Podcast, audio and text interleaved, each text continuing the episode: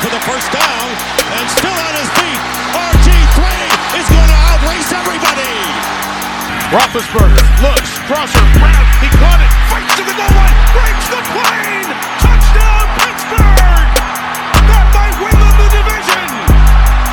And the handoff to Tomlinson. Left side, and he will gallop into the end zone. Charger fans are witnesses to history.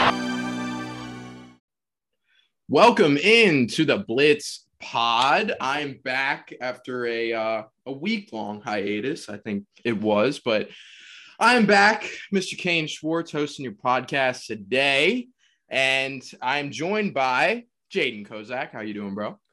Doing good, doing good. Didn't get trapped in Detroit over Thanksgiving break, so that was uh that was good. Oof. Yeah, I uh, I, it's been a, it's I been got trapped in hellish. It's been a hellish week for me to say the least. I got I went home for Thanksgiving and I was supposed to be back in Lexington on what was it? Sunday night and I was so looking forward to sitting on my couch and watching some Narcos. Like I had it in my mind's eye for like 3 days that I was going to do that. And I got stranded in Detroit Michigan and I had to spend the night at a hotel and that was no fun and I've been I've finally finished my 20 page paper that I had due which is nice, but college don't play, bro. In case anybody didn't know that, college does not play, especially right now. Tyler, I'm sure you can attest to that fact. You've been to college, man. How you been? Yeah, I was there. Um, no, yeah, uh, no, I can, I can absolutely attest to that. I get stressful at times for sure, and you know, need a little bit of time off. Um, doing great. Uh, I'll give you a little weather update here in KC. We hit 73, I think today, um, record high. Uh, freaking awesome. Couldn't tell if it was June or December out, and loved every second of it. Um, so yeah, even though it's December, it's weird, but uh, we're, we're like three weeks away from Christmas, and it's 73 degrees here. I don't know what's going on, but I'm loving it. But uh, yeah, doing Sounds great. like Maryland. Not gonna lie to you, not gonna lie, I'm not a fan of the hot weather during cold seasons. oh, I not a like the. I like the like once, twice, maybe three times in a month. can't you do know, it. I- my, my thing is, is if it's gonna be cold snow, Yeah. if if it's if it's 38 and 20 mile per hour winds and rain, It better snow. just just Yeah. put me away. Just put me away. I'm not I'm not getting near outside if it's gonna be that kind of weather. Preferably though, I would much rather be in a cold area than a hot area for sure, hundred Well, percent of the time. We're gonna. Agree I was considering going that. to school. See, uh, I'm like weirdly mixed on that. I'm I'm more of a spring fall person, so I'm like I'm just in the middle. That's why I spring love fall. Maryland, 'cause You I'm like you like warmth. I, not yeah, I like I like not hot and I don't like cold because I don't like sitting outside and being like, fuck, I am so cold. I hate this. But like I just like that's why I like Maryland because I get the You get good, seasons. I get I get everything. Yeah. And it's they're all in each other. Like there could be a 60 degree day in summer and there could be a you know 75 degree day in winter. Well, that was a nice little. Yeah, look that, at that was the that was the hardest we've gone in on weather. I think. So if you're still here, we're gonna talk Yeah. some football. Kane, Yeah, Kane, is- you're you're get- you're getting mid 60s tomorrow. Just uh, be aware. Might want to lose the jacket. oh, Tyler. very smart, very smart. Uh, last thing I will say about the weather is I saw snow for the first time this year when I was in Detroit. So that was Not all bad. kind of pleasant. I was like, I was on the, uh, I was on the shuttle bus to the hotel, and I was like, I was just in my bag, just looking down, like absolutely defeated. And I look outside, and I'm like, oh, there's snow. I was like, that makes me feel a little better. Oh. But anyway, where there was not snow tonight was in the Dome of New Orleans, where Thursday night football took place. What'd you think of that transition, huh? Yeah. but let's dive into it. We did have a football game tonight, and it was a good one. Not, I mean, it was supposed to be a pretty good one, but ended up being okay. I don't know. The Cowboys and the Saints matched up tonight, and the Cowboys came out on top 27 to 17 with the dub. The Cowboys moved to eight and four, and the Saints with the loss moved to an ugly five and seven. That loss to Jameis Winston really means bad things for Sean Payton and the crew. But let's dive into some of the initial takeaways here. And the first one is how many times do we have to stress it? The Cowboys are a turnover dependent defense. I even heard uh, Greg Olsen mention it in the post game, and I was like, "Hey, man, we say that all the time." But uh, tonight they definitely proved it. They forced four interceptions out of Taysom Hill. Uh, Trevon Diggs came down with one of those interceptions. He now has eight on the year, leading the league. Obviously, not on the electric pace that he was to start the year, but love to see that. Um, but I want to ask you guys real quickly. Um, with Taysom Hill's really, really ugly performance tonight, do you see the Saints turning back to Trevor Siemian or not? Jaden? It's really tough because they were down when he threw almost all of those interceptions, if I'm not mistaken.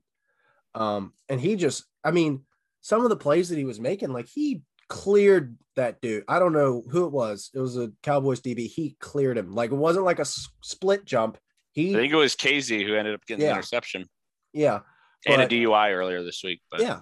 I mean, Racking up the rough, stats. rough week for this guy. But um, like he looked great running the ball.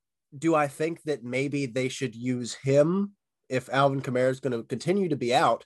Use him in more of a running role, and and then put Siemian in as well. I think that would probably be what I'd do, especially with the way like he literally runs the ball. Was better. He was running better than Mark Ingram tonight. He was better than running than Ty Montgomery.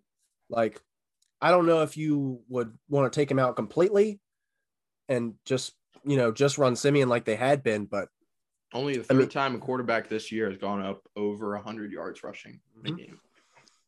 So, Tyler, what you think? Do you think they uh, turn back to Siemian at some point? Um, I agree with kind of how Jaden framed it in the sense that like I wouldn't. So a lot of times you hear in football, if you have two quarterbacks, you have no quarterbacks, and I think that's what we're Mhm. figuring out right now. Where it's like one week we're going to do Siemian, one week we're going to do Hill. Just don't name a starter, and just run them out there and and have different packages for each player because then you're going to have teams depending or, or, or game planning uh, for two different quarterbacks. So I think that's the way to go, like you said, as far as not really saying this guy's going to be the starter next week and just saying we're going to run, we're going to play both quarterbacks and, and go at it like that. Uh, because I think this is a rare situation where two quarterbacks does actually mold into one quarterback and their schedule down the stretch is not formidable. Um, they've got a lot of win- winnable games down the stretch. It's, it's very favorable. Um, they've got the Jets, Bucks, Dolphins, Panthers, Falcons. So the Bucks are there, but Jets, Dolphins, Panthers, Falcons are all winnable games. I know the the Dolphins are red hot right now. Um, but outside of of the Bucks, like I said, they can they can go four and one in this stretch if the quarterback play is. It doesn't have to be great. It just has to be serviceable. And getting Kamara back will be a big boost too. They got ten days till their next game, so a lot of time to rest up. Yeah, for sure, for sure. I think I think they stick with Taysom Hill as the primary quarterback for a little bit at least. I mean, Like, they're giving him all that money. Yeah, exactly. And like, despite his four interceptions tonight, the offense did look a lot better with Taysom Hill in there rather than Trevor Siemian. Like, yeah, because like I mean, hundred yards rushing, like that's Exactly. Something that that Siemian QB doesn't have. power like a whole bunch. Yeah, and it was working. I don't know why. I Mm-hmm. mean, I know that they had to go away from it because they were losing, but like you can't just completely abandon that. And every time it seemed like they wanted to throw the ball in the end of the third, fourth quarter, it was an interception. So I, I don't know which way they go, but they, they can't keep going with like. What would you say, Kane? Is it the first time in NFL history where a team's had a, a quarterback there for four interceptions in back-to-back weeks?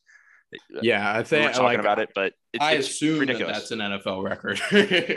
I assume because four interceptions is a lot. I was I was trying to prove the, my point to Jaden, and I looked up most interceptions in a single game, and I saw like fours, fours, threes, and I was like, oh, NFL quarterback has never thrown for five interceptions in a game. And then I looked at the players, and the first one on there was DeAngelo Hall, who did not play. Who has never thrown a pass? Yeah, that, that So- we know of. That we know Yeah. of. Um, Yeah. The one thing I, I know that you mentioned the turnover dependent. Dallas had 400. I mean, uh, New Orleans had 405 yards, and Dallas had three 377. So New Orleans outgained them. Um, it's just the turnovers, obviously. Also, you know, even though he had four interceptions, I mean, standard leagues, Taysom Hill had 24 points tonight, and Dak Prescott only had 13. So like. The whole rushing aspect just adds a totally different wrinkle to fantasy, and it shows that even when you have a shitty game, he really you have a great game fantasy wise. Yeah, I picked up uh, Hurts. Taysom. I picked up Yeah. Taysom like three hours before game time, and despite his four interceptions, like you said, still did me pretty well. Had that nice 70 So- yard touchdown at the very end there to pad that. Oh yeah. I will say, but oh yeah. Well, I mean, he had like 19 or 20 points of oh yeah. that. But yes, but yes, agreed, agreed. All right. Well, you did mention Dak um, having the kind of disappointing performance, and he's starting to put a string of those together a little bit. I know that he had the really good. I mean, I don't even know if you can call it really good because he didn't look great against Vegas, but I mean, he The had a Falcons nice stat line. Yeah, About four weeks ago was his best game in the last like five weeks, probably. Right, exactly. Has just not looked the same since he came back from that calf injury. Uh, tonight he was 26 for 40, 238 yards, a touchdown, and an interception. Um, I don't think you can read into this too much. I was gonna Um, say, are you suggesting Cooper Rush? Is that what we're getting? yeah, man, or Will Grier. Dude, I was- swear I was looking on a fantasy app today and I saw like something about like don't give up too early. And it was a picture of Cooper Rush as like the headline picture. I was like, there's no way that's not a mistake. undefeated There's as a, way. undefeated as a starting quarterback this year. Against, Well, Shout uh, can't say that. Vikings. Shout out against uh, oh yeah. Uh, but yeah, like I said, I don't think you can read into it too much, but Dak is definitely fallen out of that MVP conversation for the moment. Um, next thing, initial takeaways. Uh, Tony Pollard dominated the backfield tonight. Uh, Zeke did not look like himself. He had 13 carries, 45 yards. He was dealing with it, it was a foot injury, right? Or am I He I looked like a incorrect hammy or something. I don't know what it was, but I was like confused because there was this report all week of like they're thinking about resting Zeke, and I feel like this would have been the prime time to do it because you're on not a short week, but it's a normal week when you have a 10 day rest after that. You can give him almost two and a half weeks of rest Yep. if you rest him tonight. I and then there was like no talk about it, and even until game time, and then he just ended up playing and looked terrible. Double Yeah. the amount of carries as Pollard. right? And but Pollard, Pollard yeah, But Pollard on his seven carries had 71 yards and a touchdown. Granted, one 58 yard 50, touchdown yeah. run. So he had Yeah. six for 13 outside of that. Still, we didn't. We haven't seen that electric play from Zeke in a little bit. Well, you and know? Tony We're Pollard's had it out of Tony Pollard. Back to back weeks where he had the kickoff 100 yard last week. kickoff. Yeah, And exactly. then this week. So, I mean, he's had his moments for sure. plays. Making the Yeah. most of your opportunity. It's not time to. Uh, I remember earlier in the year bringing up uh, whether Tony Pollard was going to take the back. I was about to say, I remember you being a uh, big, big supporter of that. I don't think it's going to happen, but you know, it's something to watch because Tony Pollard has clearly looked. It's a little good problem better. to have if you're Yeah. Dallas, for sure. for sure, for sure. The fact that one of the guys that's getting outperformed is proud the guy that's outperforming One of the highest the fifteen million running dollar backs in guy versus history. probably a minimum contract guy. There's a problem there, but No way Tony Pollard's a minimum contract guy when his contract's up, though. No way. Is that what you're saying?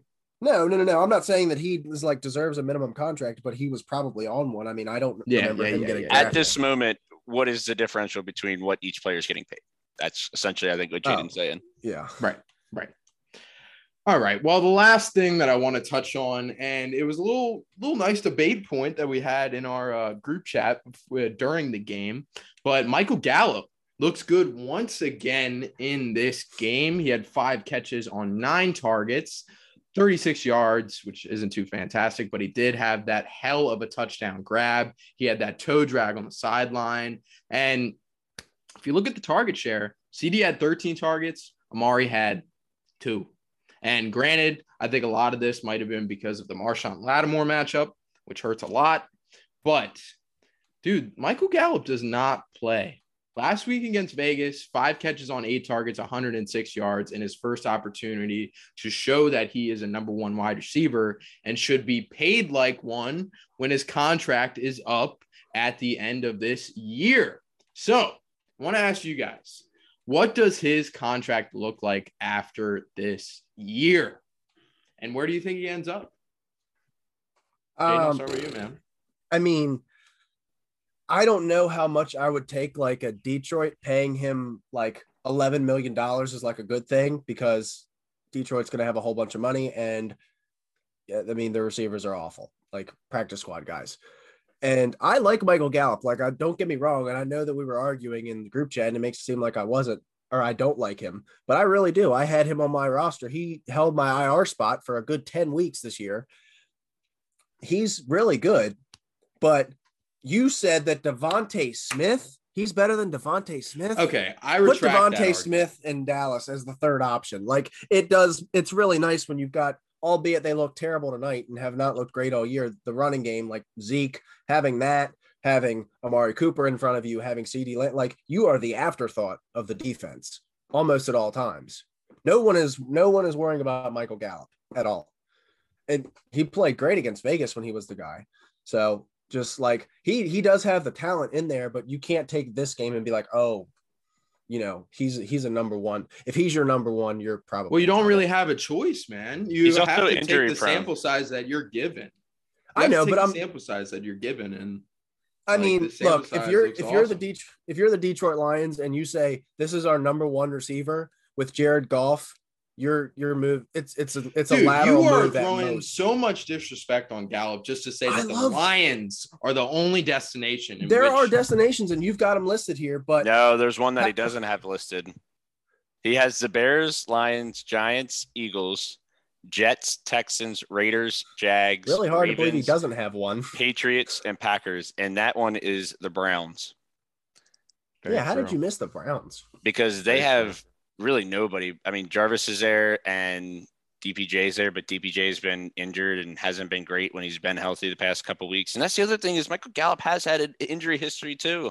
Like he missed how many games this year? Three or four, and he's missed games in previous years as well with injuries. Like you have Corey Davis, three years, 12 and a half mil. Do I think that he's going to get four and a half mil? I think he might get five, maybe five and a half, six, but I don't, I don't, per year? Yeah, I, do- I do not. What?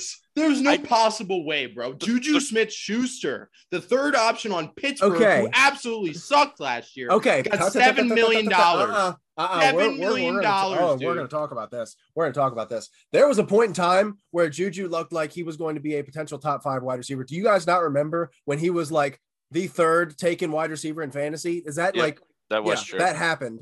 All right. That happened. Plus, it was a COVID year. Money got strapped up.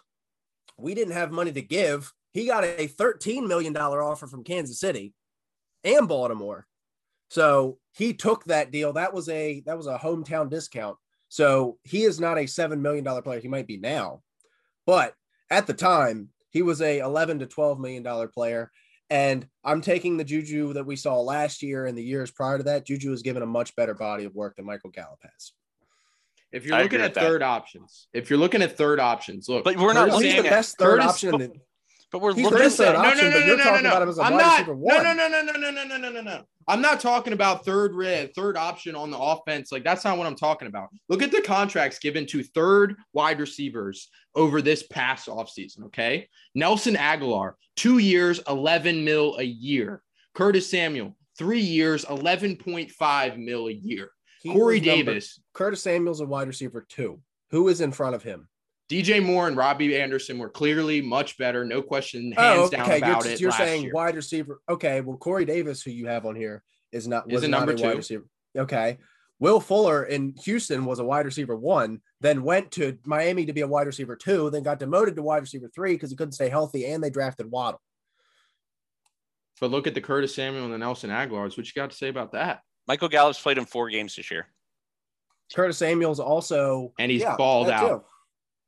And he's absolutely Uh, balled out. Four for 36. And Curtis Samuel is an injury prone. 40 Curtis, Curtis Samuel, Samuel is is injury prone, and that's a bad contract. That's what right I'm now. saying. That's a terrible contract. You t- look at look at me and tell me you don't want to get off that contract right now. Okay, the I last if two he- weeks have If been If he good. turns into the, the number two wide receiver like we expect him to, then it's worth it. But He has anyway. All right. Well, now that we've had that uh, healthy debate over Mike Gallup uh, and Thursday night football in general, let's dive into the some of the league news that came out this week. And I will start off with Adrian Peterson signing with the Seattle Seahawks. He was signed to the practice squad on Wednesday. Uh, this comes after a while back, Chris Carson was ruled out for the year with a neck injury and it has not looked very good so far for Seattle's running game since then. Uh, Alex Collins had the brutal fumble on Monday Night Football. How about that punch out from Landon though? That was yeah. That's that's pro- finally they put him out of playing coverage safety and just have him go out there and play football.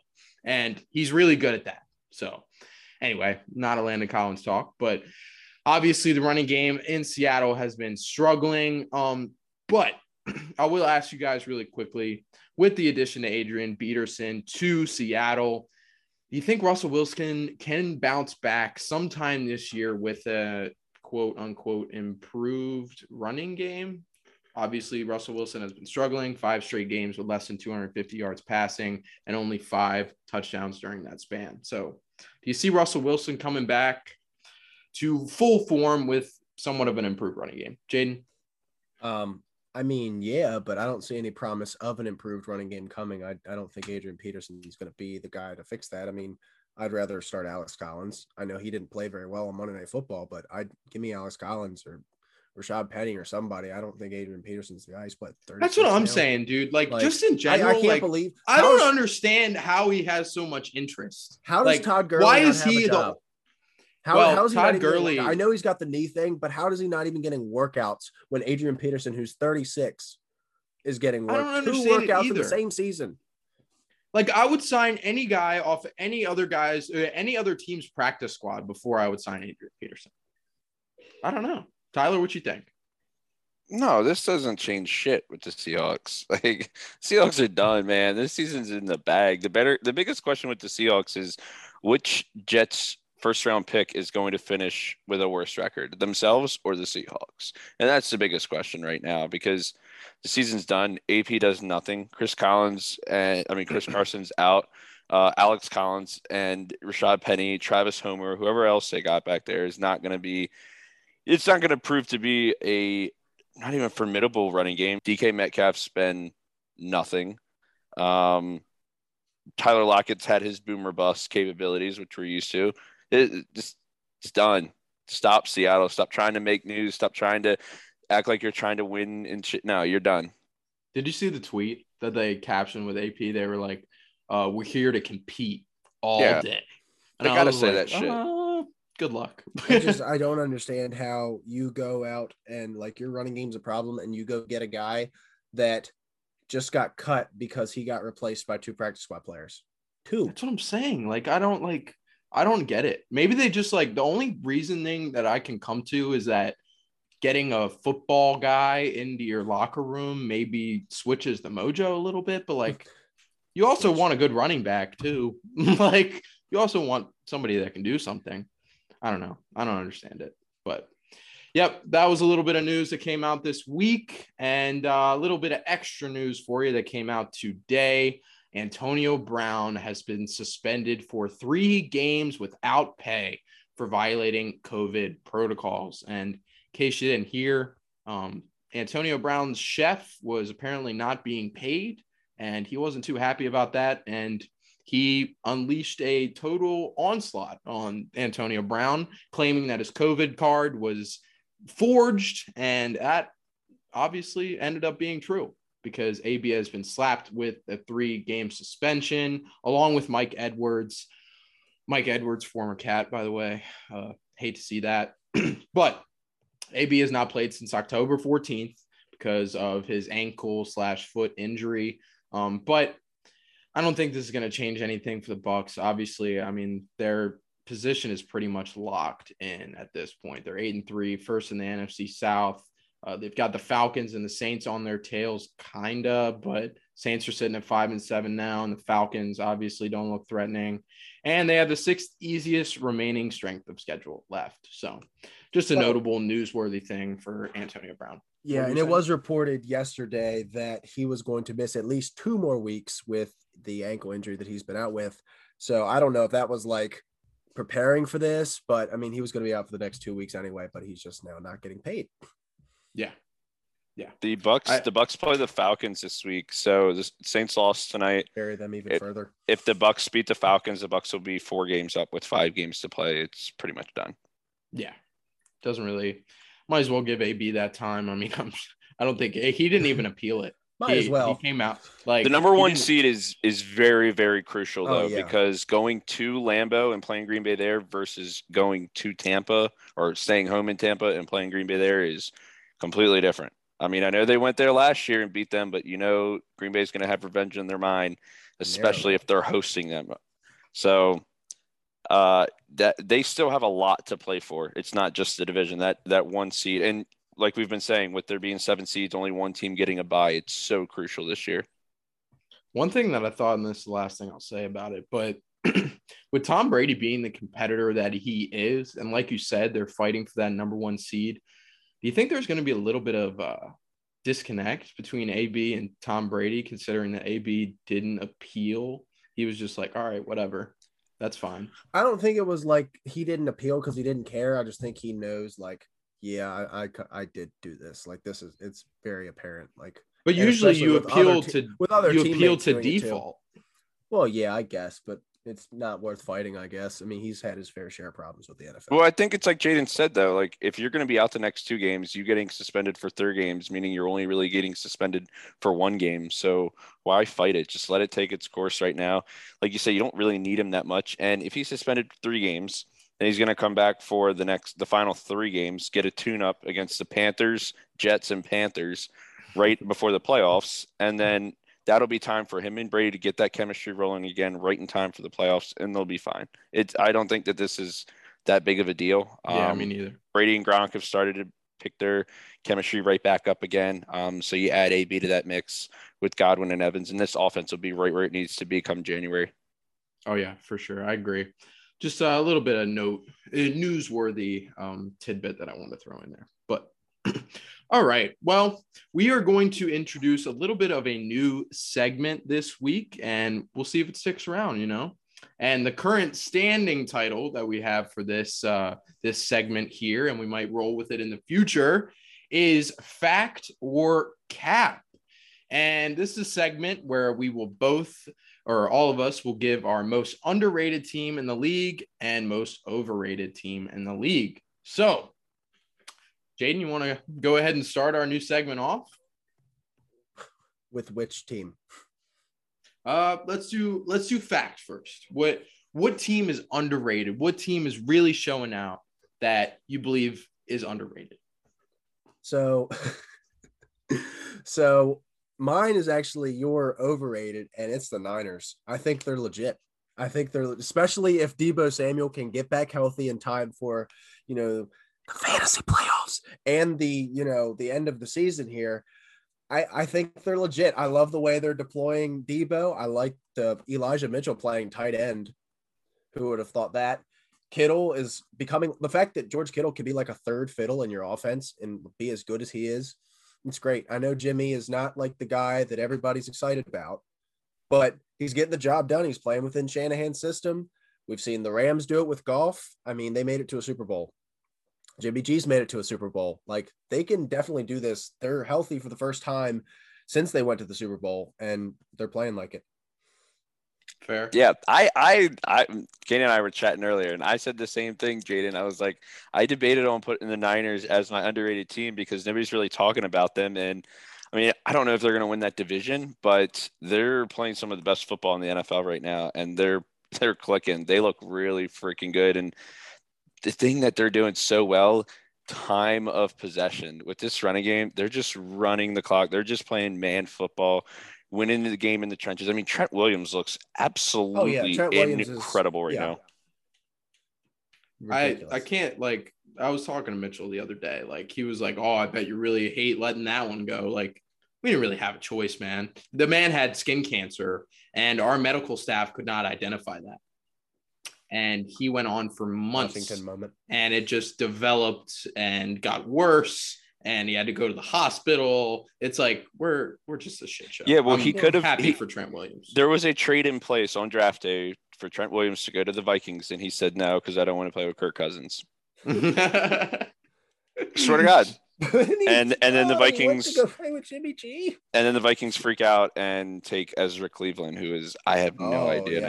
now. Nice. But yes, that Trent Williams was supposed to be a Viking, but unfortunately, he didn't want to play with Kirk Cousins, which I don't know. Can I really blame the guy? Eh, I don't know.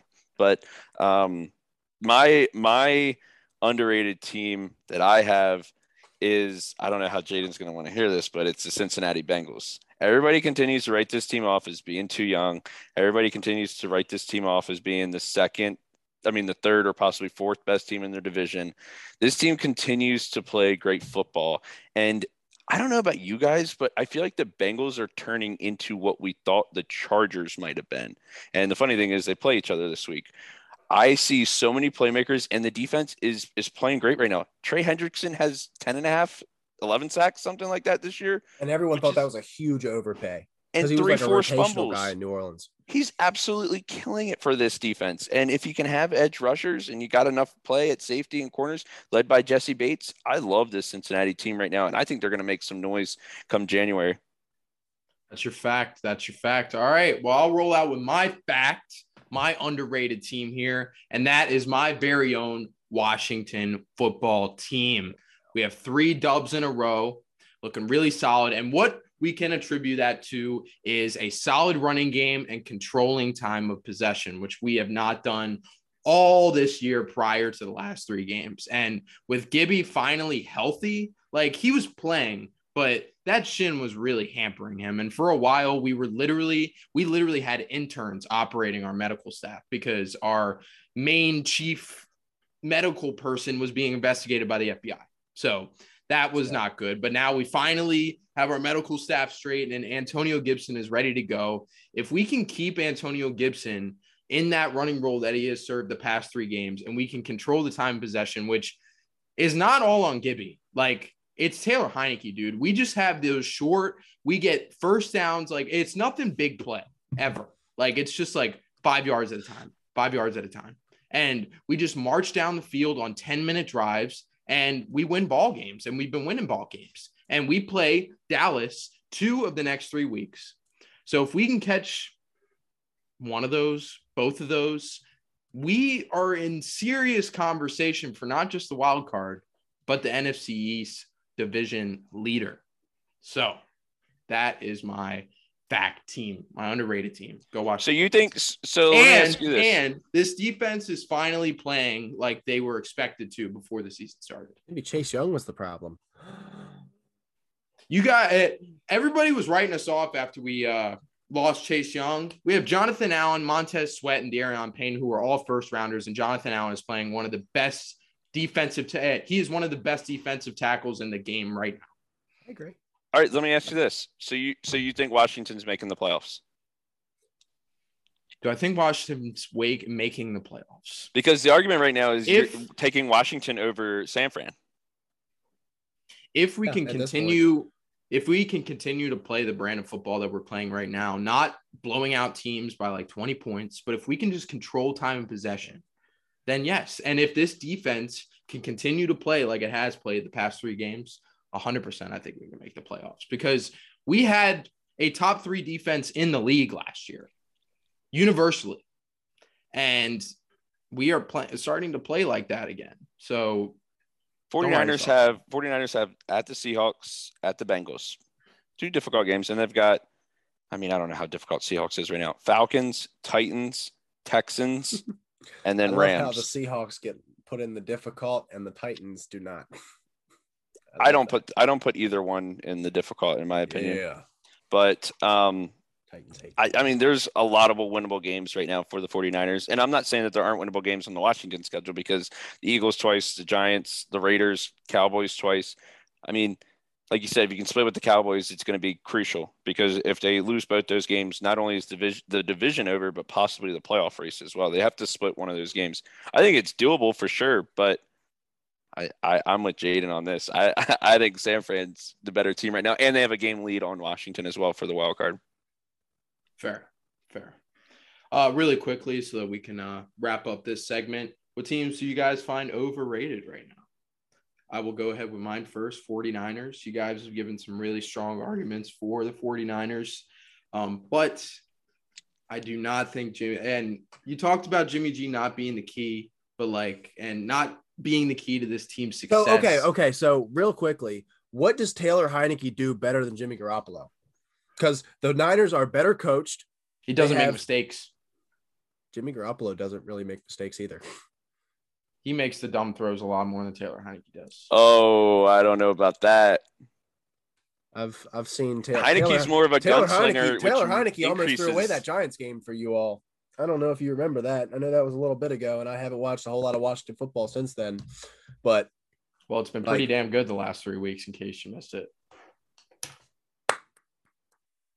the previous eight were really a dumpster fire. Taylor but- Heinicke is the second highest rated quarterback off of play action this year. So So your run games. I mean, Big Ben is probably the best quarterback when he's throwing under two seconds, but we're I mean nobody's talking about that shit. That's because the Steelers are losing. The Washington football team is winning. We actually have a better record than you guys, but you know, have your moment. Have your moment. We're actually going to make the playoffs though, and you're not You going to. are not. We have a lot better opportunity to make the playoffs than the Pittsburgh Steelers do. It's pretty much schedule based, but okay. Just go. No, I'll let you have your moment. You guys haven't won a playoff game in a long time, so. oh man, we are not stopping right now. We Go are ahead. continuing. Yeah. This Keep is talking that shit, man. Keep talking that shit. That's three straight dubs, bro. We are lit. We're back. See, the Okay. thing is, when you are like, we've won three straight, like, if that's the high point of what the last five years, other than almost beating the Bucks last year, like it's it's really I I get it, I get it. Having hope is fun. I All right. understand. Jaden, who's We are a playoff team right now. We are in the wild card spot. You know, we were the two seed two weeks ago. I don't know if you all remember that, but uh, that was happened. before the gauntlet, and we do not have a gauntlet. Yeah, So- you have a Taylor Heinicke and a and a yeah, and a Washington football team name and an owner that is despised by all of your fans. Can't and, a, disagree with any of that. trainer that's under investigation for Anyway, really quickly, let's go over your overrated teams. Let's not try to dive too deep into this because we've already spent too much time on this. How it is. Jaden, you go first. You fucking coward. you've really made it hard for me to not pick the Washington football team here.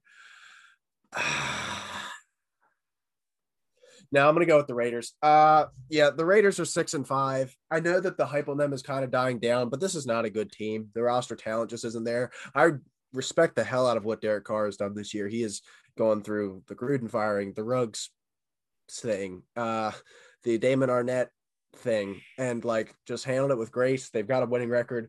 Props to him.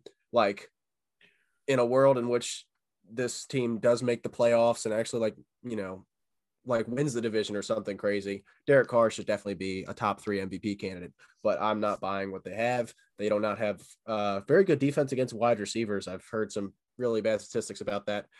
And you know, I think the only highlight on their defense is Maxx Crosby. I just and they have no playmakers now without Ruggs and Waller is now hurt. So not buying the Raiders. So let me ask. Let me ask you guys this: With- Aw, we with gotta Kane- move on, man. with Kane's fact being the Washington and your cat being the Raiders, what happens if the Raiders beat Washington this week? What does that say about both of your opinions then on both these teams? I mean, mine doesn't really change because I still think the Raiders are a slightly better team than the Washington football team. Slightly, ever so slightly. Maybe not on paper, but I think they could beat them. I don't I don't know who's at home or whatnot, but um, Raiders are. Ooh. Ooh, going to Vegas is such a tough thing. Dude, that's I just wanted to throw that out because we have a we have a fact versus cap off here. So I was just I, I wanted to see, you know, We've had How a couple of them. I mean, between the Niners being my, yeah, you know, for sure.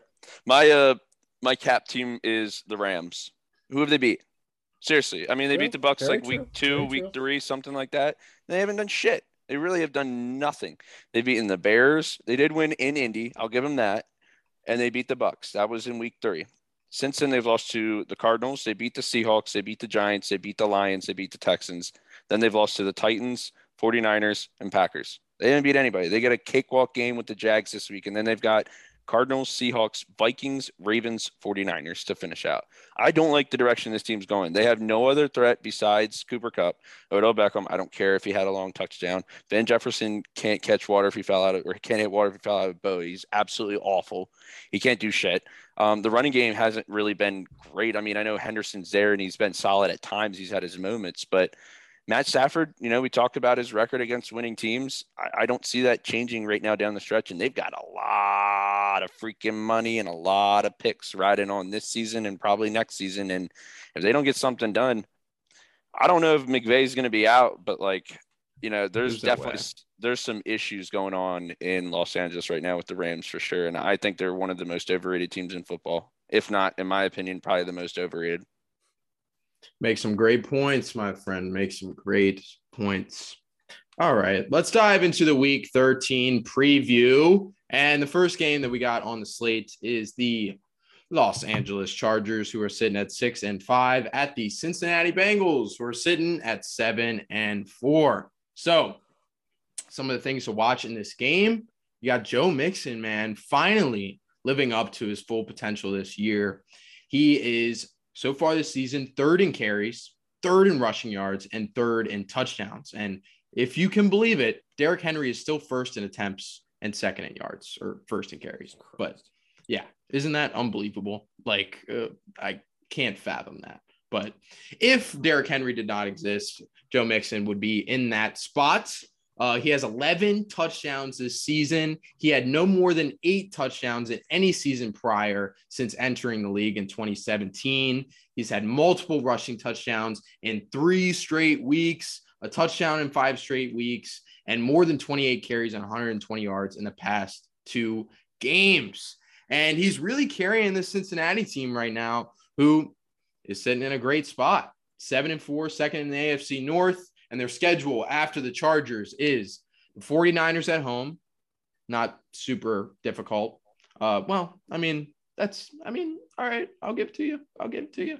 But uh, then they play at the Broncos, then they play the Ravens at home, then they play the Chiefs at home, and then they play at the Browns, which is a very difficult stretch coming up for the Bengals. Um, but I want to ask you guys with Cincinnati becoming a more run oriented over these past three games, would you call Joe Mixon the most valuable Bengal? Jaden, I'll start with you. Uh no, it's still definitely Joe Burrow. I mean, there are very few running backs that I can say are more valuable than their quarterback. I think the only ones in the league right now are Derrick Henry, who is now hurt, Christian McCaffrey, just because of who's playing quarterback, and Jonathan Taylor. Um, I think Joe Burrow still makes this offense tick. You put Samaje Perine in there, you're not going to see, you know, it's not a one for one replacement, but the run game isn't going to like be dead. Like they're not going to not be able to run the ball at all. Not taking not taking away from what disagree. Joe Mixon's doing. It's I, like I said, it's not a one for one replacement, but their offense is not going to come to a screeching halt if they put Samaje Perine in in the event that Joe Mixon gets hurt. See, just, okay, so this is I've I heard this debate on NFL Live the other day, and I couldn't believe the other side of the argument. But a lot of people are trying to say that you can still have, and we've seen it a few times in recent years, but people are trying to say that you can still have a dominant offense without a run game.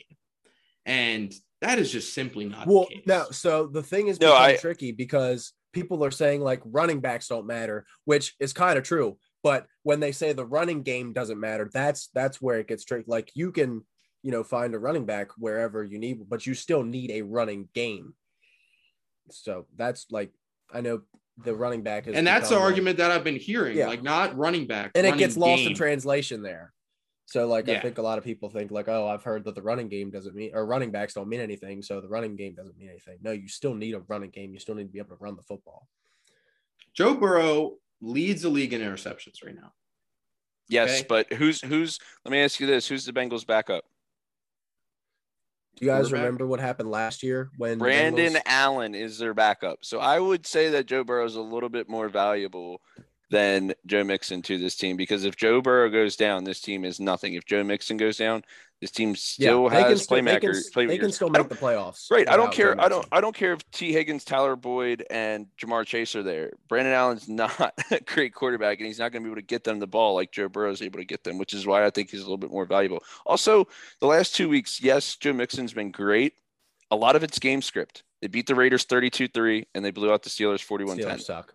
Okay, those a lot of this is game script. This is going to be more of a shootout this week. I still think he's going to have a good game. Why? Because the Chargers' run defense is absolutely awful. The only reason they got up to that sort of differential is because of the run game, though. But but after that, they've got the next three games are the 49ers, the Broncos, and the Ravens. I don't see Joe Mixon doing much. And if they're going to win those games, it's going to have to be on Joe Burrow.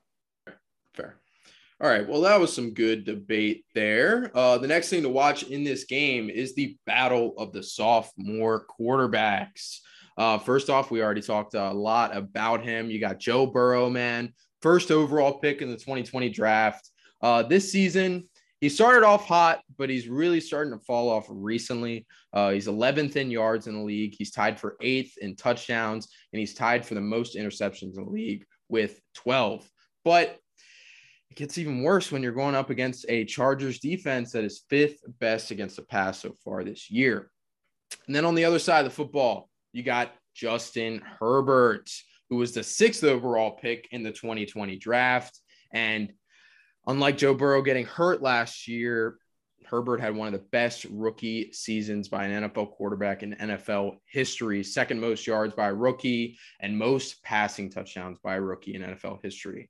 This season, more on pace with what he did last year fourth in yards, fifth in touchdowns. He does have 10 interceptions, but he is first in QBR. And he's going up against the Cincinnati defense that is eighth worst against the pass this week. So that means good things for Justin Herbert. But I want to ask you guys who would you rather have as your franchise quarterback, Joe Burrow or Justin Herbert? Jaden, I'll start with you. Justin Herbert, 100%. The talent is just much more there. I love, I really do like Joe Burrow. I didn't like him on Sunday, but I really, I really like what he brings to the table. He brings a relatively high floor, which is weird because like he doesn't make like the huge plays that I think Justin Herbert can. But like you said, he's leading the league in interceptions. So like it's it's kind of tough there. Um, but it's 100% Justin Herbert. He's just got way more arm talent, physical talent, everything than Joe Burrow does.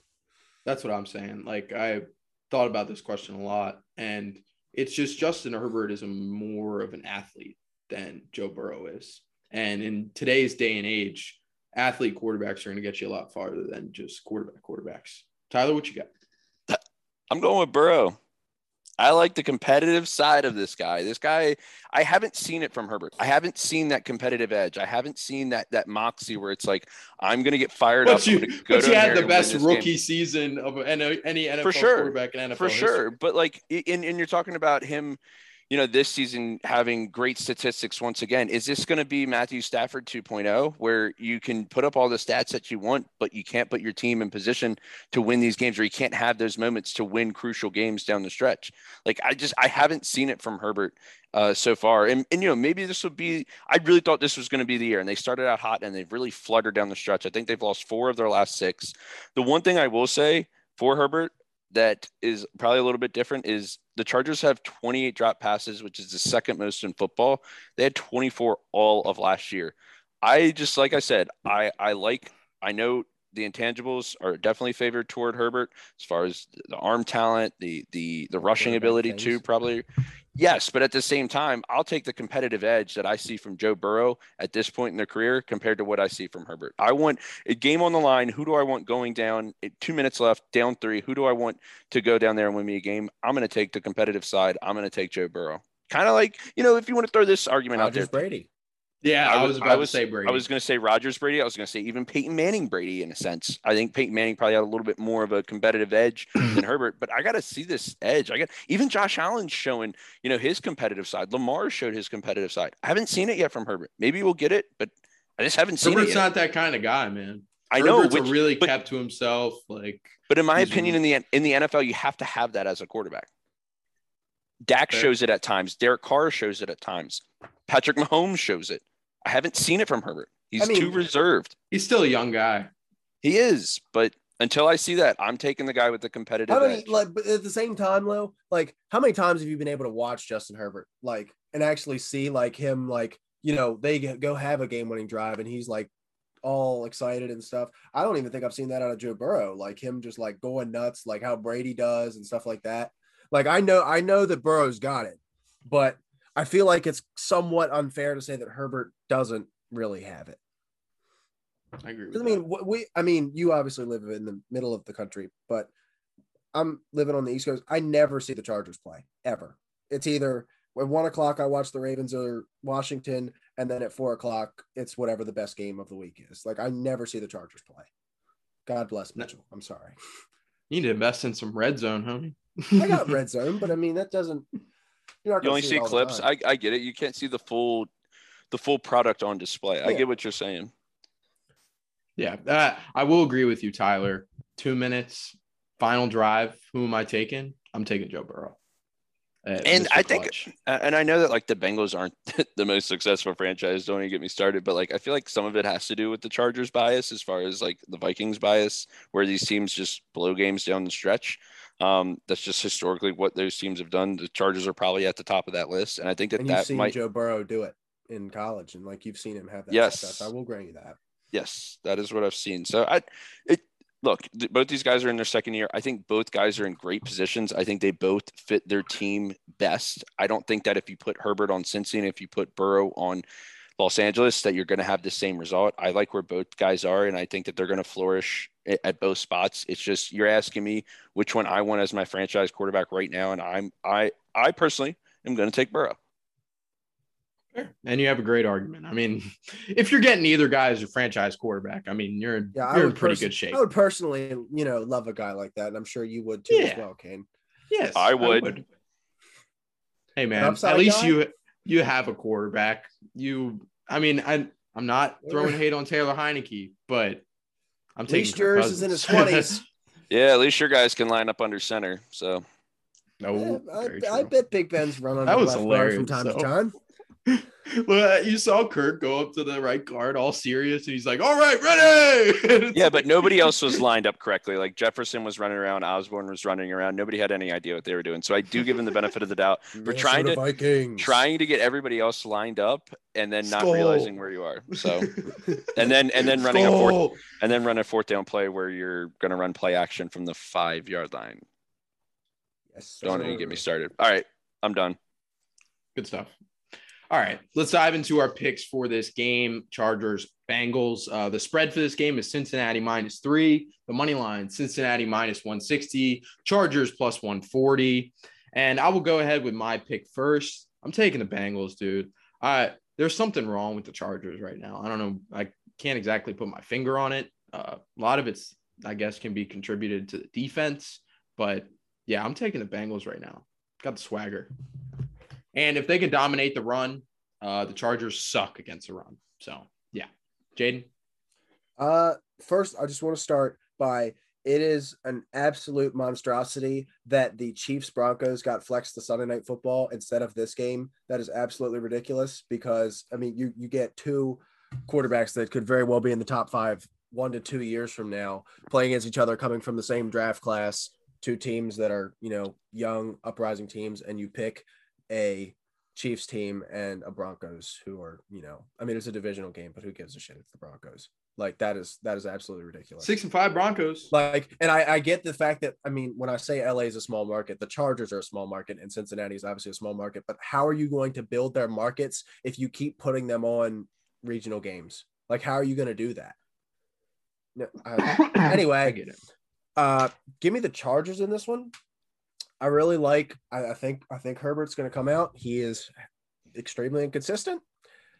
Uh, and I will grant that that he is, you know, wildly inconsistent. But I think this is one of the good games. Maybe he rushes for like hundred yards this time, like he did the last time he was in game against an AFC North opponent. Maybe I don't know. Tyler, who you guys your pick? My head tells me Bengals, but the NFL has been so crazy over the last four or five weeks that I'm going to go with the Chargers on the spread and the money line just because I don't know what's going to happen week to week. And with the inconsistency in the NFL, Jaden kind of alluded to it. I'll take the inconsistent quarterback to, to get the win.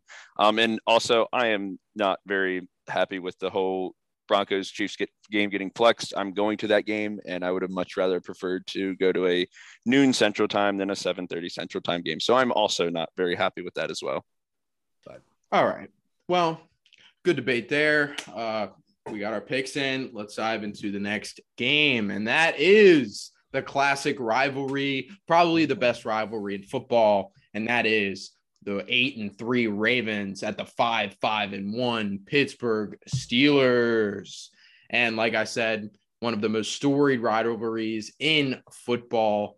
And the rivalry continues on Sunday. This is the first of two meetings this year, and a little background history of the matchup. Uh, the Steelers won both of the meetings last year, and they have won six of the last nine meetings since 2016. Sorry, Ravens fans. I know the, I know the majority of our listeners. You guys should are even the score fans. this year if you don't need to have a conversation with yourself. Yeah, like that's that's really crazy though. Like six of the last nine, that's dominating the rivalry. That's Maybe Where's the not even a rivalry? anymore, right? Yeah, where's the rivalry, bro? Who cares, right? what you got to say, Tyler. Lamar didn't play in one of those games last year. It was on a Wednesday. Um, I Not will say that. I also will say that this is the I'm going back to 2016, dog. okay. This is the 30th meeting between Harbaugh and Tomlin, which is the third most all time between head coaches. You want to know what the record is? They've played 29 Split. times. This will be the 30th. It can't be Split. split. It's 15 14 Tomlin. So they could be even after this. So Take it. you talk about a rivalry. I mean, this is it. Arguably in our lifetime, this is might be if it's probably the biggest rivalry. I mean, I know the uh, the Seahawks and Niners had it for a little while, and we we've seen a couple other teams I here mean, and like there. having- historically, Packers Bears is definitely Right, like in there. but but in but since the turn of the decade, this has been probably the best rivalry in football for sure. And um, Lamar is one and one against the Steelers in his career uh, at at Heinz Field. You know, he has five picks in those two games. He had four picks in his last game. No Yep. thing. So He struggles at Heinz. He's struggling in general. but very good point there. Very good point.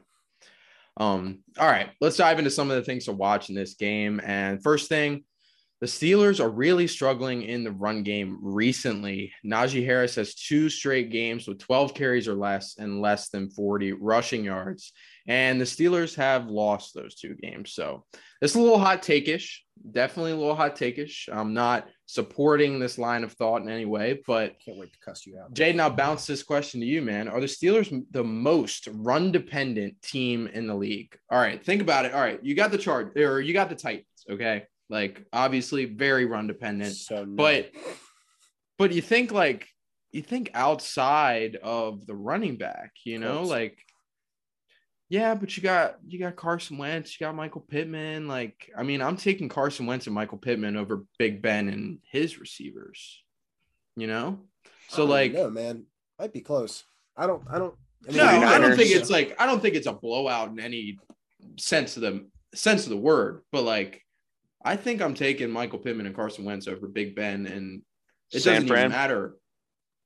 San Fran, yep, very. you got to think. I mean, especially because really- they run Deebo. Like Deebo is, I mean, he is obviously involved in the passing game, but they use him as a running back as well.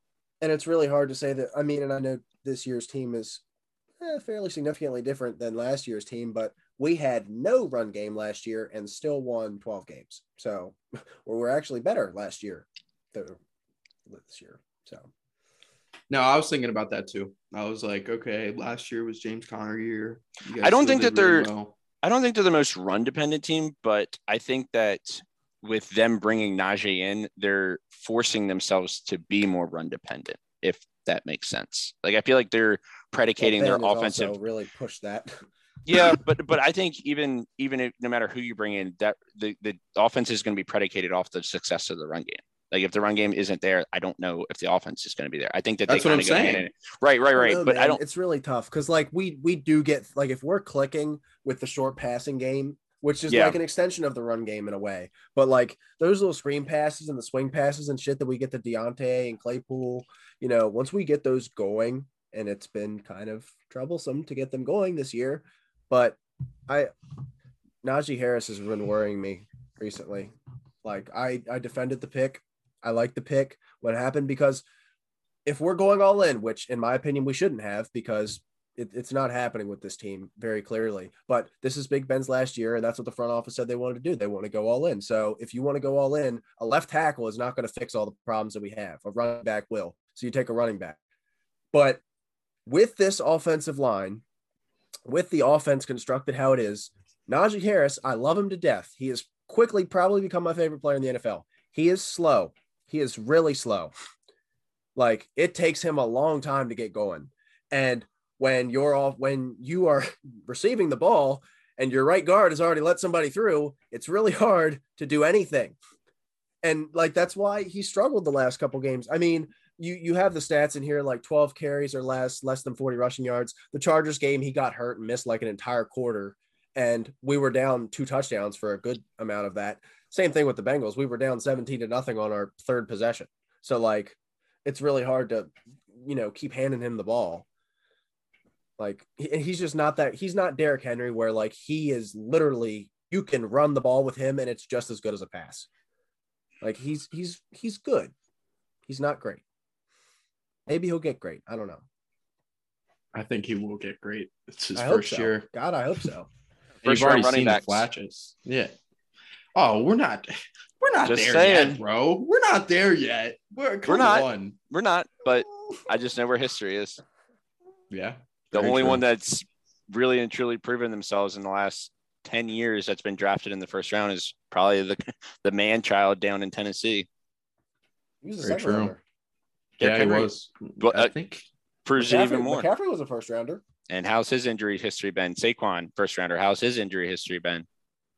I like- strong. I was on the train that Christian McCaffrey. Clyde was Edwards injury Helaire. How's his injury history been? Najee is stronger. Okay. Stronger than you and everyone here. stronger. That, I mean, I can't argue with that. Name someone, name someone stronger than Najee. You can't. Jeez. All right, Mitch, Let's dive Mitch. in. Oh, if you give the ball to Mitch 30 times a game, man, I don't know, man. Maybe something special could happen. We might get 12 know. yards, you know? Yeah, dude. That's what I'm saying. Yeah, give him like 15 carries.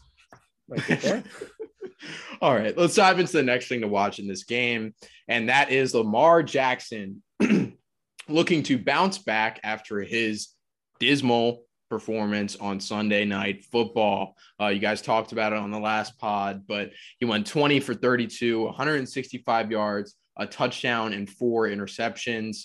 Obviously, the stat is a little weighted, but he has seven interceptions in his last three games and he is now tied for the league league in interceptions with fellow AFC quarterback Joe Burrow. But I want to ask you guys, can Lamar's play style, and this is something that has been floating around like ever since Lamar entered the league, you know, but can, can, can Lamar's play style keep him in the upper echelon of quarterbacks for the years to come?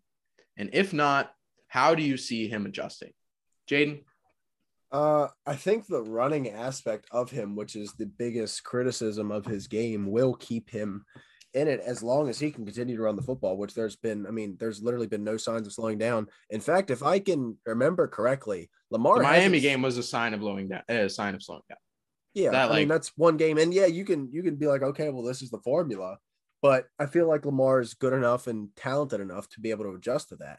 I mean, if I could, like I was about to say, I if I can remember correctly, Lamar has never suffered an injury in his. I mean, this is three years, could be three and a half at the end of the season. He's Unless- got the immune Unless it's system of a a, I was going to say, unless it's a sickness. he's got the he's got the immune system of a six year old, but he's never suffered an like limb injury. Like he is, everyone's like, oh, I mean, I remember his like fourth game in the league, like, oh, he's gonna get hurt. You can't play like that in the league, all because they I'm watched of those RG people. three tear his ACL multiple times, or what was it twice? Like, Twice. yeah, like you can like you just see that, and that's the most recent thing.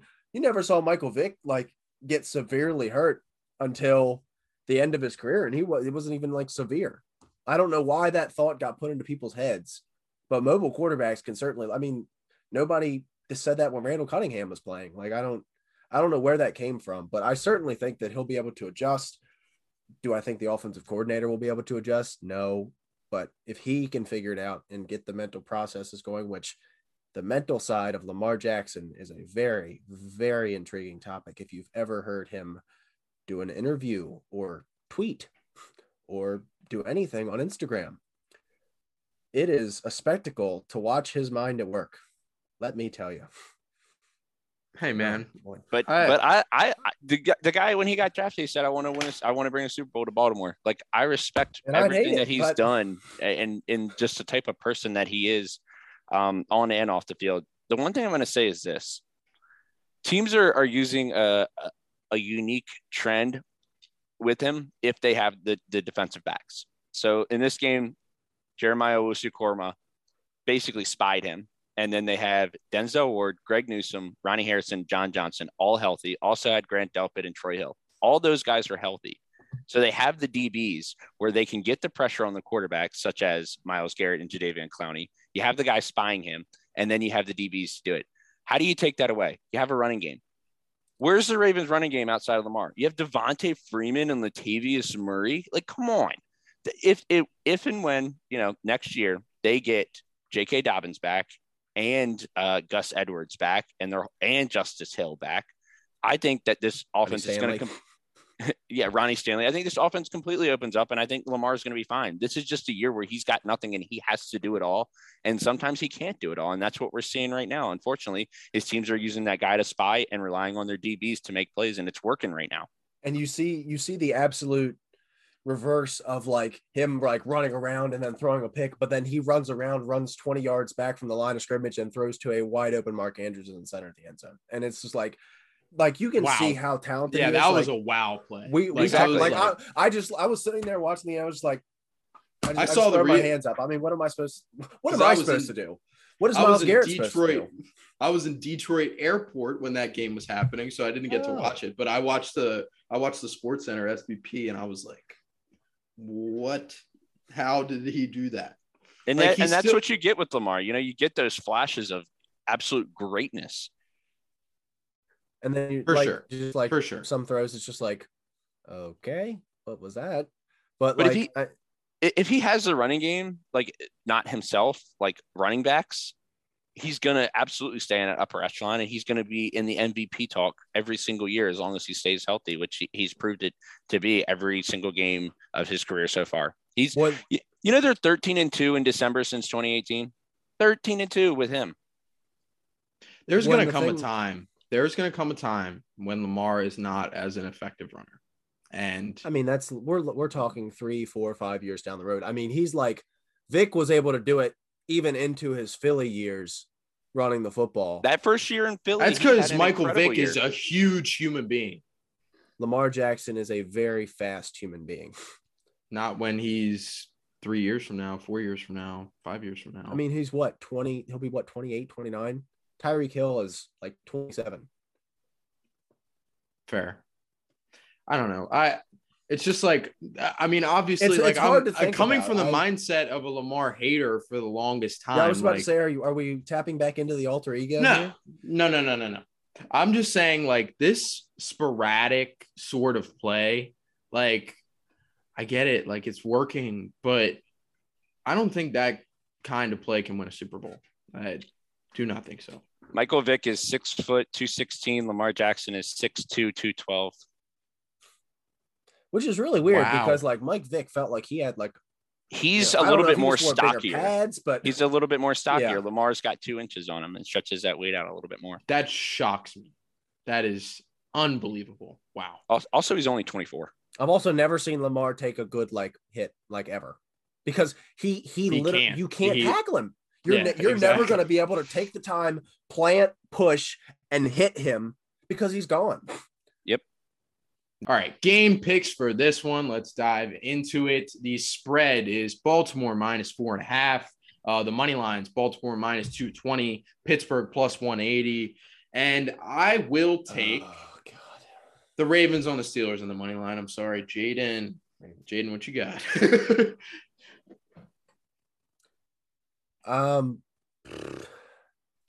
this is really tough because outside of the last two weeks, I mean, even counting the Chargers game, we've played everybody relatively close all year, and we're at home. But TJ Watt is on the COVID list because why wouldn't he be? Like, what? what why should he be there for like our most important game of the season so far?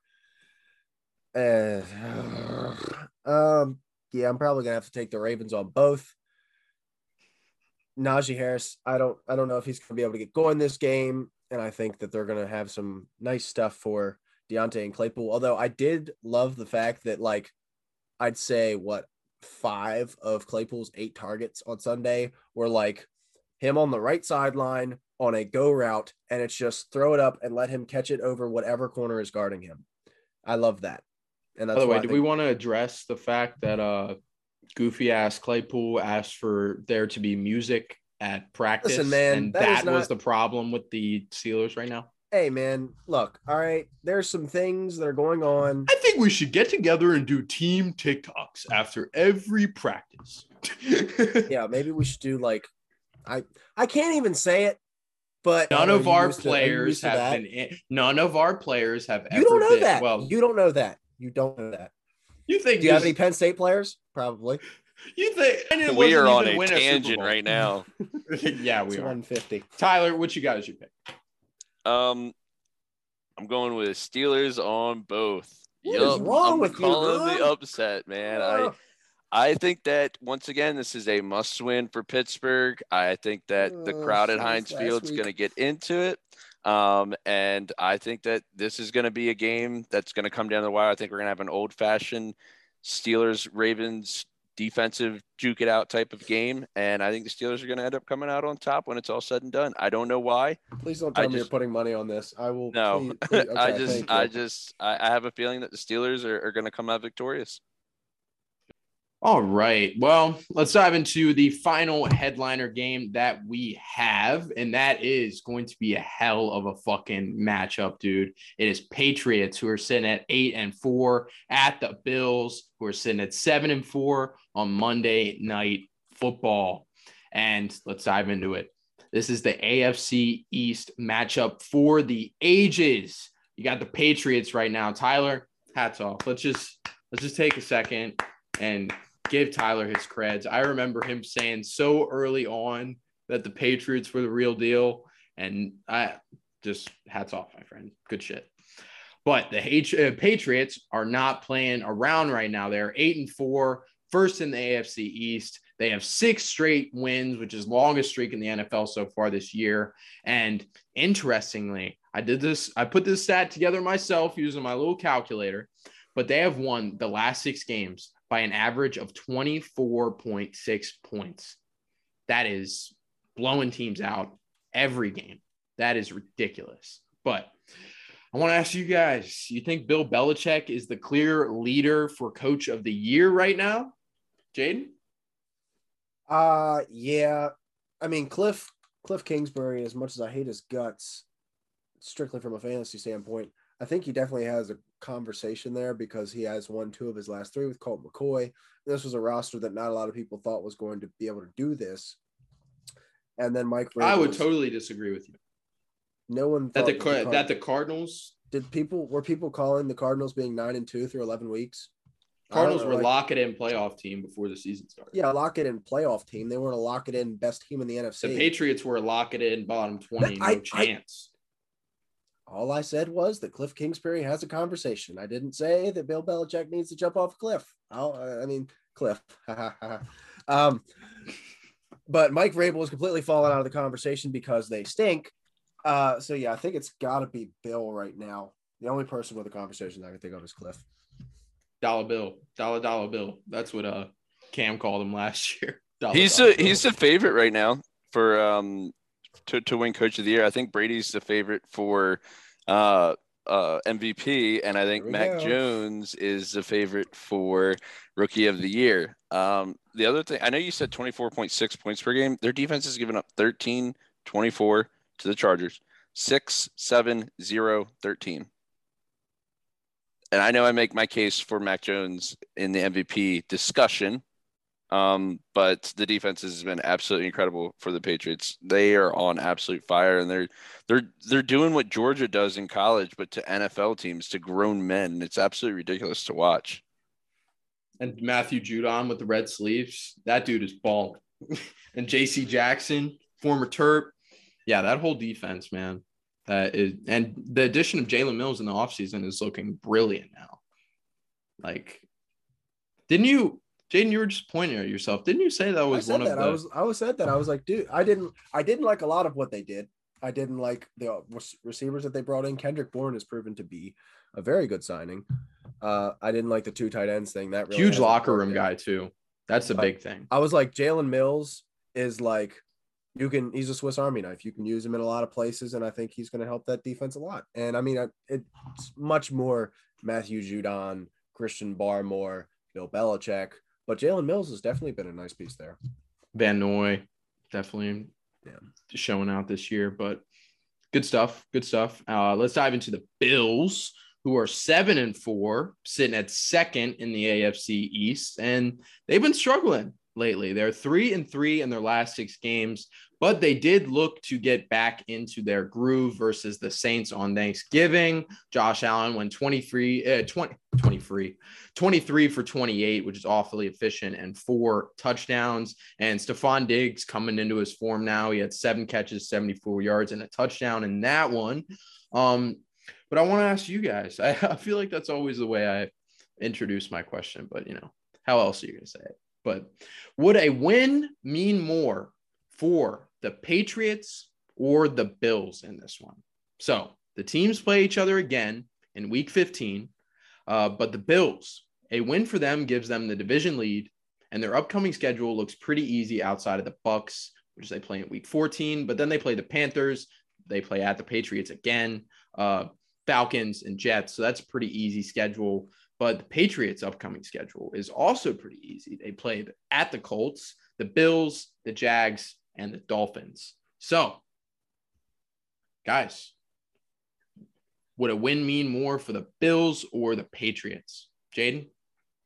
Uh, I'm gonna go Bills here. I know that they just won uh, pretty big against New Orleans, but I feel like this is a win that gets their season on track. It proves, you know, we are. I mean, I know they haven't been the big dog in this division for very long, but this is like we are still the best team in this division, you know, and we're we're done with this whole Patriots thing. We've seen we've seen about 20 years of it, and it's over now. We have Josh Allen. You don't. Uh, this means a lot for the Bills. I think I don't think there's a single win that means anything for the Patriots outside of like the Bucks game. Like they just they don't care. If you're in front of them, they're gonna beat you. And you know, that it does it doesn't matter. I don't care who you are. And they're just gonna keep doing that. But like the the Bills have emotion and stuff like that. Like they smile and other such things. But I think I think it means a lot more for the Bills. Fair. Tyler? I 100% agree. I think this game is very, very crucial for the Bills because, like Jaden said, the Patriots have had this division for the last de- two decades uh, with with Brady and Belichick, and now they finally get Brady out of the division, thinking, okay, now it's our time to control this division with our up and coming qu- quarterback for the next foreseeable future. And now you've got the Patriots right back there again, and they're looking up to the Patriots by half a game. So this game is absolutely crucial for the Bills because this is a team that made the AFC Championship. This is a team that had Super Bowl aspirations again this year. They were the favorite to win the division, pretty much even odds favorite to win this division. Everything looked good. And then they've hit this win one, lose one type of format here lately where they have one good week, then they have one bad week. You saw it with the Colts, bad week, then good week against the Saints. Is this a bad week, or are we going to start to get on a trend here now that December hits where we're going to start playing playoff football? They've got the talent to do it. I think the big loss for them this game is Trey White being out. Uh, I think that's very, very crucial for them. And it, the Patriots don't have the most electric wide receiver core, but like Jaden said, Kendrick Bourne's been playing pretty damn well, and Jakobi Meyers is there, Agholor's there, Hunter Henry, Jonnu Smith. They've got guys that absolutely can give the Bills fits. So um, this is, in my opinion, probably the biggest game for the Bills under the Josh Allen, Sean McDermott era. Kendrick Bourne is wide receiver 20 in PPR. And when I said locker room guy earlier, I didn't mean Jalen Mills. I meant Kendrick Bourne. Like Kendrick Bourne, Yeah. you can see him wa- uh, walking up and down the sidelines, hyping his teammates up the whole. Did you see him get Bill to do the hot to do the little stiff arm? That was. No, that's awesome, dude. See, he's a locker room guy. Like that's that's the argument for bringing in guys like Adrian Peterson on your practice squad. But um, so if you guys do think this win means a lot more for the Bills than it will the Patriots, let's say the Bills lose this one, and let's say the Bills lose the next matchup. If the Bills lose both of these upcoming matchups against the Patriots, are their AFC East title hopes dashed for the years to come in the Josh Allen and Mac Jones era? I think Uh, like I think there's a the good years- chance For the years Maybe to come, it's over. tough. For the years to come, it's tough. I mean, this Mac year, Jones. yeah. This team is only going to get better. This Patriots team is only going to go up from here. You've I, got I'll say this. I, I think that this I is if, if if they lose both of these games, I think weirdly enough, this turns into one of the best rivalries in football for the next four or five years because of the quarterbacks and because of what is presumed to be the history of these teams. Um, I think it's a huge mental thing to get over if they lose both these games because last year was last year. I know that they beat Cam and whatever else the Patriots had a quarterback. I don't even really count last year. So with them losing both these games, if they pre- presumably do so, yeah, it, it's a huge mental hurdle to get over for years to come because it's once again, it's like every time you think about it, okay, well, Brady's gone, but Belichick's still there, and they've got this new guy on the block with Mac Jones, and it's like, when can we beat this team? Are we going to beat this team? And That's what I'm yeah. I, th- I think it's a huge mental hurdle. Um, I don't think that it's going to completely dash their hopes for years to come. I think they're they're still going to be right there with the Patriots, but it's it's it's definitely going to loom large for years to come for sure. Yeah, for sure. Uh, that's a great point on the mental thing. That's what I meant more by this question. Like, then you have in your mind, like, oh, geez, like here we go again. Can We're we beat these battling the? Patriots every single year again? Like, it's, I mean, I think there's a solid chance that the Bills might not catch another AFC title in the next 10 years, you know? So, very possible. Very possible. All right, let's dive into our picks for this game. Buffalo is favored minus two and a half on the spread. The money lines Buffalo minus 145, New England plus 125. And I will go with my pick first. I'm taking the Patriots, dude. I they've given me no reason not to believe right now. And the Bills, despite their really solid performance against the Saints on Thanksgiving, they have really struggled lately and they can be really spotty at times. And unlike the Patriots, the Bills don't really have a run game. And we talked a lot about the run game earlier. So, yeah. And Rhamondre Stevenson really looking awesome now. So, just want to throw that out there. Jaden, what you got? Yeah, I think I'm going to go Patriots on both. The Bills were actually one of my overrated team. Like they were they were in that discussion for me just because now without Tre'Davious White, I talked about it on the last episode, that cornerback room is ridiculously thin. Like it's like Tre'Davious White.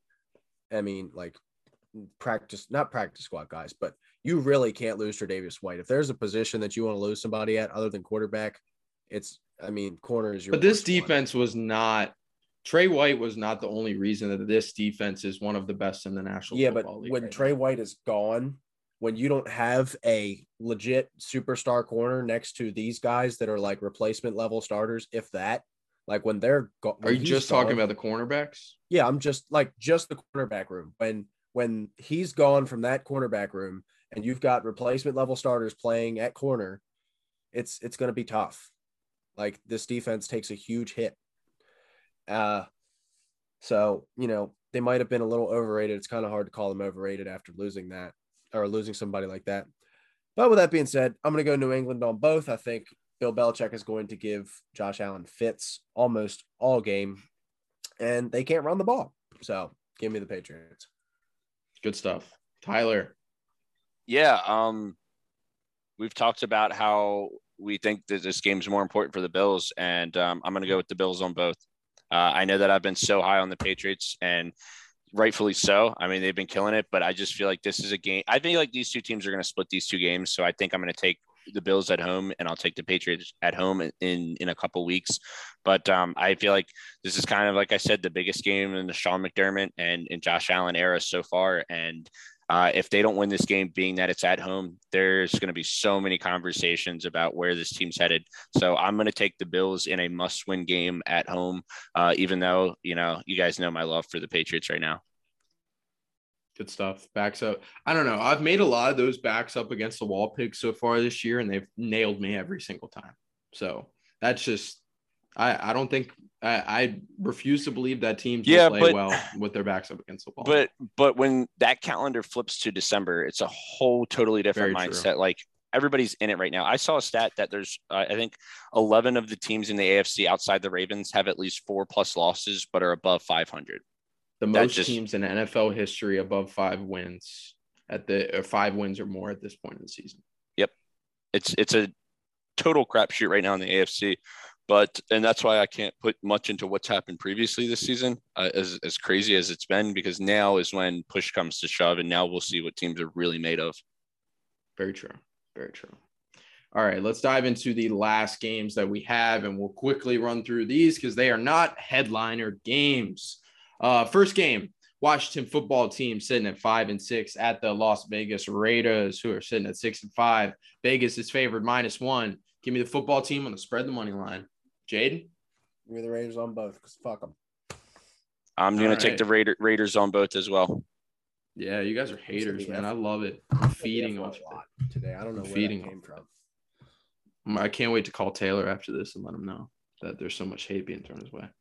Anyway, uh, next game that we got on the slate is the Tampa Bay Buccaneers, who are sitting at eight and three, at the Atlanta uh, Falcons, who are sitting at five and six. Tampa Bay is favored minus 11. And I will take Atlanta on the spread, Tampa Bay on the money line. Jaden? Uh, give me Tampa Bay on both, just because I'm pretty sure the last time they played each other, Tampa Bay obliterated them. And yeah, I, I don't trust this Falcons team right now. It's really shaky. I don't really trust this Bucks team right now a whole time. Like they've really been sort of spotty lately. But Tyler, what you got?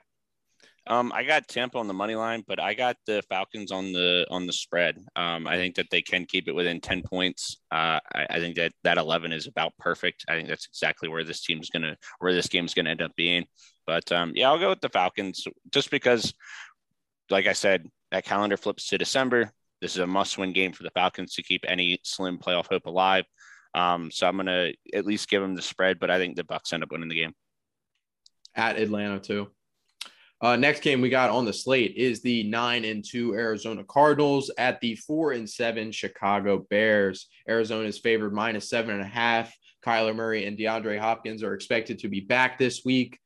Um, I'm going to take Chicago on the spread, Arizona on the money line. I like what Chicago's doing recently. Uh, Justin Fields really starting to look like he's coming into his own, and Darnell Mooney is a special player. So yeah, give me Chicago on the spread, Arizona on the money line. Jade. Uh, I think I'm going to go Arizona on both. I think that Kyler Murray and DeAndre Hopkins, Hopkins haven't played in a long time. They're going to want to get out there, start enjoying all this fun that they the Cardinals have been having without them. Fair. Tyler. Um, I'm gonna go with the Bears on both. Yep, I'm taking the Bears to win this game because I think that yes, Kyler Murray and DeAndre Hopkins come back, but I think that they're gonna have uh not the best chemistry that they had previously before. It's going to take a couple games to build that back up and and get knock some of the rust off that they've been out for the past couple weeks even though they are getting healthy. Um i just i don't know why. I just the nfl's been crazy and i feel like this is one of those games on the road. Cardinals are playing a uh, let's see a 10 a.m local time game. Um so i i i like the bears in this game. Yeah, I mean, I can't argue with that. I think that's a solid pick. Uh, next game we got on the slate is the Minnesota Vikings, Tyler's very own, sitting at five and six at the Detroit Lions, who are sitting at 0, 10, and 1. Minnesota's favored minus seven. Give me them on the spread and the money line. Jaden? It'd be funny if you guys tied them. That would be that would be hilarious. we did a couple Um, years ago Hey, Jaden did it Um, just the other week. Yep. Mason. Anyway, uh, I want to take the Lions, but I hate them now because they made our team look like a joke. So give me the Vikings on both. Tyler. Yeah, I mean, I don't like it, but I'm going to take the Vikings on both. I think this is a, a bounce back opportunity. Also, the Browns have played back to back games pretty close between the Browns and um, Thanksgiving against the Bears. So I think that they're due for one of those letdown games. Um, so that's why I think that the Vikings uh, will, will cover this spread. Good stuff. Next game, we got the New York Giants sitting at four and seven at the Miami Dolphins, who are sitting at five and seven. Miami is favored minus four, and Miami's hot right now, dude. You guys love to throw that hate on Tua, but Tua's been playing like one of the better quarterbacks in past four games. So, oh, I I love the shaking heads, dude. I, I love it. Come on. The, the guy wins, man. The guy is winning. The my the Dolphins were a 10 what- win team last year. Without him, They did Without him, see, you he say was there this. half the time. Tua played more games than Fitz last year. You It was said like- there was no, a no, no, time no. where you were He like played Fitz more- played most of the games last year. Yeah, that was just finished, fucking wrong. Who, fin- who finished most of the games? That's my question. Because whenever Tua was fucking up, they put Fitzpatrick in because Tua isn't the guy. He's not. Healthy debate, real quick there. Um. Anyway, I will take the Dolphins on the spread and the money line because Tua is the real deal. Jaden, You don't have the game, damn game in front of me. I'm so fired up. Who are the Dolphins playing? the Giants. Damn it. Fuck it. Give me the Giants. I don't care. Mike With Glennon Mike greater than Tua. with Mike Glennon. All right, Tyler. Uh, I'll take the Dolphins on the money line because they are hot right now, but I'll take the Giants with a field goal. All right. Next game we got is the Philadelphia Eagles sitting at five and seven at the New York Jets, who are sitting at three and eight. Philadelphia is favored minus seven. And dude, with the way that Philadelphia played last week, give me the Jets on the spread and the money line. Jaden, I don't know Um, why I want to love this Jets team. I really do want to like them, but they keep letting me down. But I'm gonna let them let me down again.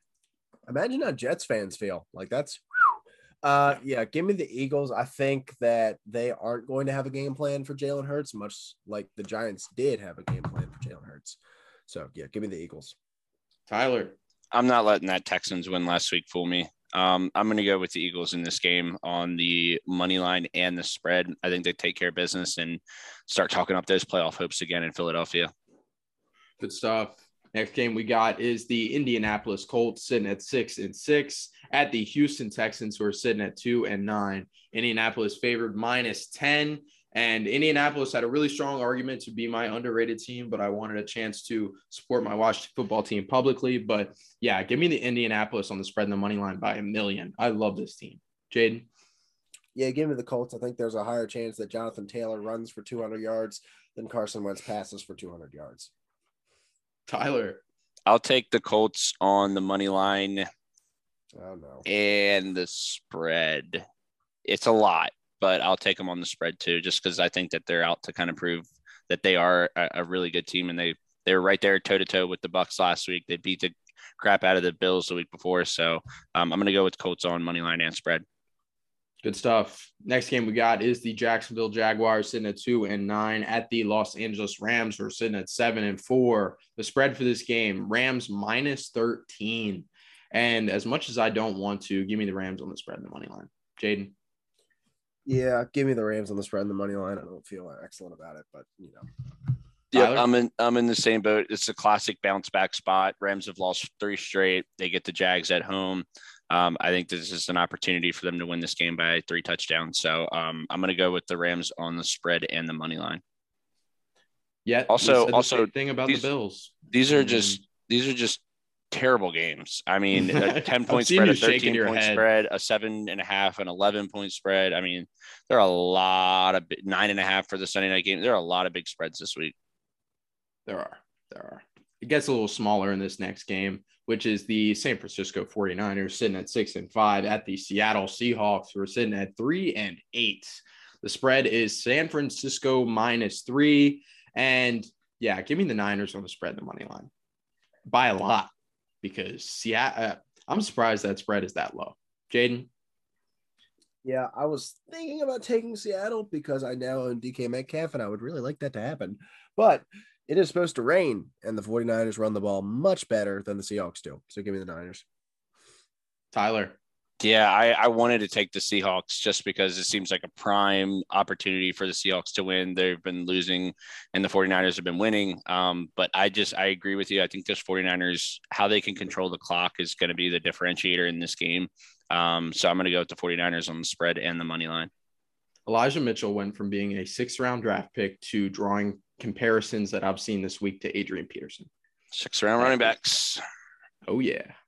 Uh, the last game that we have on the slate, which was going to be a headliner game, but we did a little bit of an audible, uh, is the Denver Broncos, who are sitting at six and five, at the Kansas City Chiefs, who are sitting at seven and four on Sunday night football. Uh, the spread for this game, Kansas City minus nine and a half. And give me Denver on the spread, but Kansas City on the money line. Unfortunately, I really don't want to. No, go ahead. Say say say the Broncos on the money line. Go ahead. The Chiefs only have three. Chiefs hater. The Chiefs only have three wins against top 15 defenses this year. So This Broncos defense re- is really good too. Take the Yeah. Broncos. you know what? Fuck it. I'm taking Broncos on the spread and the money line. There we go. Jaden. Yeah, give me the Chiefs on both because Patrick Mahomes versus Teddy Bridgewater. Are you kidding me? Could be Drew Lock. Do you think a change to Drew Lock is imminent? I don't know. I think Patrick Mahomes versus Drew Lock is even better. Give me the Chiefs. Tyler. Um, yeah, I'm gonna go Chiefs on money line and the spread. Um, I know that it was we were talking, and I did think it was a lot of points, but uh, after mulling it over, turn that calendar to December, and I'll take Patrick Mahomes. Um, I think that this is going to be a game that they just show that they are still the kings of the AFC West and possibly the AFC as a whole. Um, I'm going to be in attendance at this game, and I can't wait. It's going to be a great game. Um, but I think the Chiefs are going to really and truly put up light up the scoreboard in this game. I think that this is going to be, you know, coming off a bye week, Andy Reid is 19 and 3. So his team's come out ready to roll after the bye. So I think that this is going to be a classic game where the, the Chiefs just dominate. Yeah. Like does I said, anyone does anyone only- remember the last time the Chiefs played a divisional opponent on Sunday Night Football? It was what two, three weeks ago Against the And they kicked Raiders. The shit out of the Raiders. Fair. Only three wins against top 15 defenses, and the Broncos are only allowing 17.8 points per game, which is third in the league. They have won three of their last four, and those wins come against the Washington football team, who is in playoff position, Cowboys, who are in playoff position, and Chargers, who are in playoff position. So there's definitely an argument to be made, and I'll play the devil's advocate. Broncos on the spread, the money line. All right, guys. Well, that does us for the Thursday edition, Thursday slash two in the morning on Friday edition of the Blitz podcast. As always, which I shouldn't be saying anymore, but we have this jersey giveaway going on on Instagram, man. All you have to do, all you have to do is like tell like three of your buddies, bro. Don't you all Like, have families? Don't you need to buy Yeah. Christmas gifts? Use your That's what I'm head. saying. That's what I'm saying. Like, just reach out to a couple of your friends, be like, hey, yo, follow the Blitz Pod. Really solid content. We're They've got 32 kick- away. 32, 32 away. 32 followers away. If everybody tells one person, there we go. Yep. Just like the post, and you will be automatically put into a drawing for a free jersey. So, with that, you got Tyler, Kane, and Jaden signing off. Good luck with everybody's fantasy matchups this week. Good luck with your team's matchups. And we will see you on Tuesday. Catch you later.